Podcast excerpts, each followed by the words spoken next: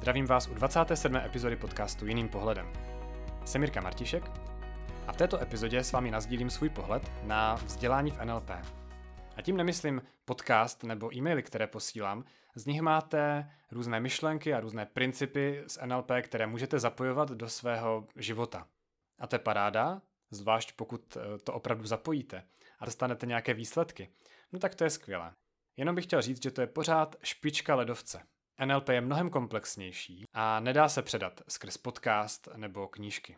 Takže na zvážení, jestli se chcete naučit z NLP víc, protože potom už by to bylo o tom absolvovat nějaký kurz nebo výcvik. Jasně, může vám stačit zůstat u tady těch střípků. Možná to pro vás není priorita. Já s vámi chci nazdílet to, jak já vnímám vzdělávání se v NLP a velice stručně začnu svým osobním příběhem.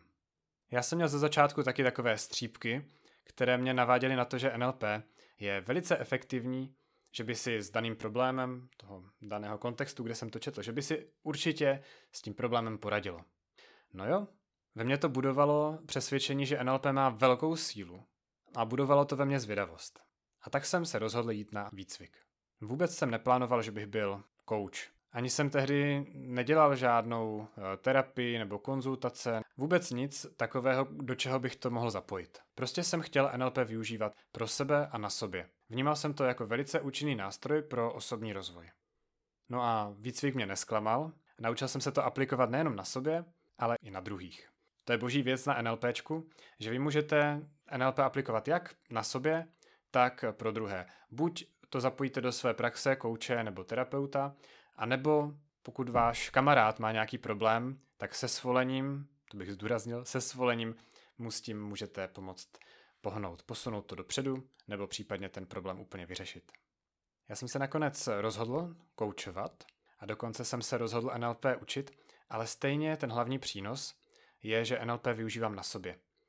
Mě NLP změnilo život, změnilo mi pohled na svoji psychiku, na moje možnosti, dalo mi sebedůvěru, že si dokážu většinu věcí vyřešit i sám. A to je paráda.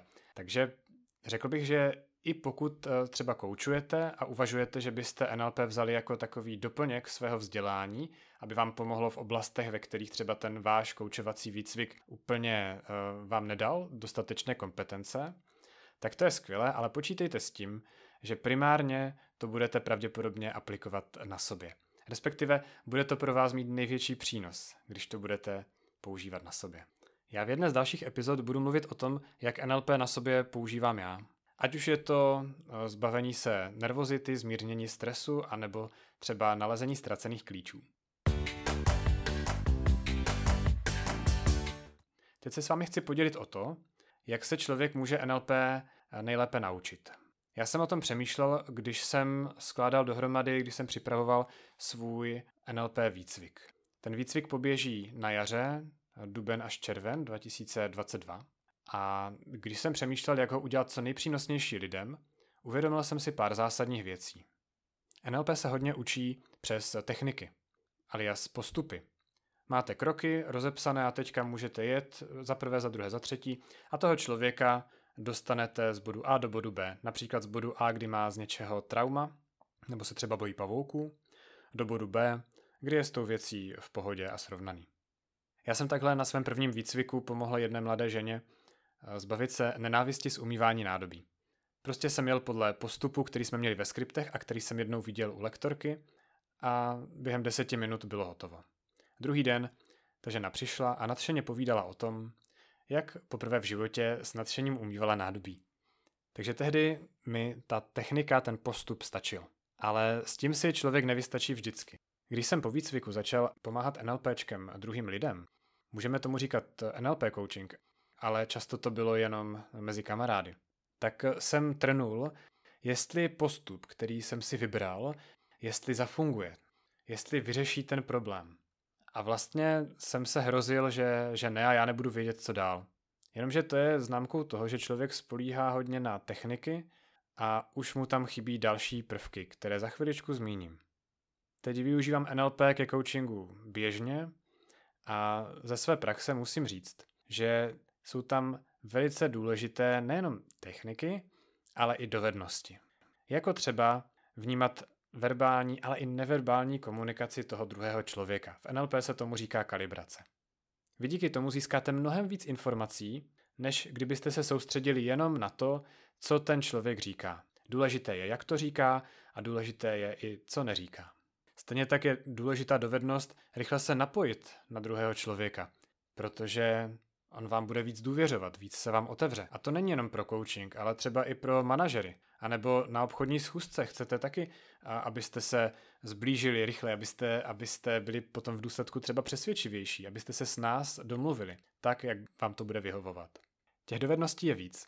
A mám pocit, že se často zanedbávají. Proto jsem se rozhodl, že na výcviku, který povedu, tak tréninku těch dovedností budeme dávat poměrně dost prostoru. Ten výcvik je 12 dní, takže stejně je to poměrně nahuštěné, protože NLP je dost komplexní a nedá se dobře předat za víkend. Já jsem si to vyzkoušel, měl jsem pár víkendových kurzů a bylo to spíš takové klouzání po povrchu. Pro ty lidi už to bylo přínosné, někteří to i zapojili do svého života, ale já jsem úplně vnímal ten nevyužitý potenciál, který se právě projeví až když je člověk s tím NLPčkem delší dobu a jde víc do hloubky. A když to s ním potom zůstane i do jeho každodenního života. Zmiňoval jsem tady techniky, zmiňoval jsem tady dovednosti a ještě zmíním principy. Pokud máte nějaký postup a aplikujete ho a jdete krok za krokem, podle toho, jak jste se to naučili na výcviku, a teď najednou z nějakého důvodu vám to úplně nezafunguje, například se toho člověka zeptáte nebo řeknete mu, aby vyjádřil ten svůj problém nějakou metaforou a on vám řekne nevím.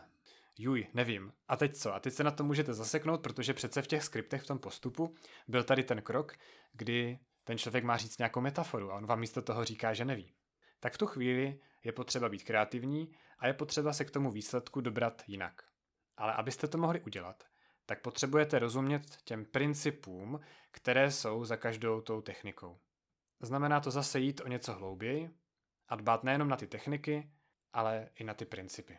Díky nim se potom nestratíte.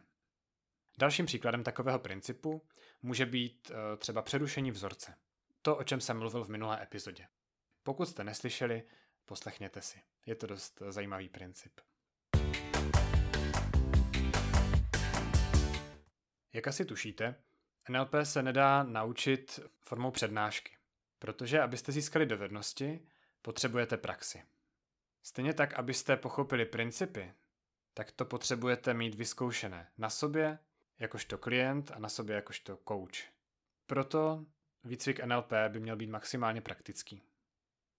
Já jsem před chvílí říkal, že hlavní přínos NLP je, když ho používáte na sobě. Ale na výcviku, který připravuju, tak se bude pracovat ve dvojicích i ve trojicích.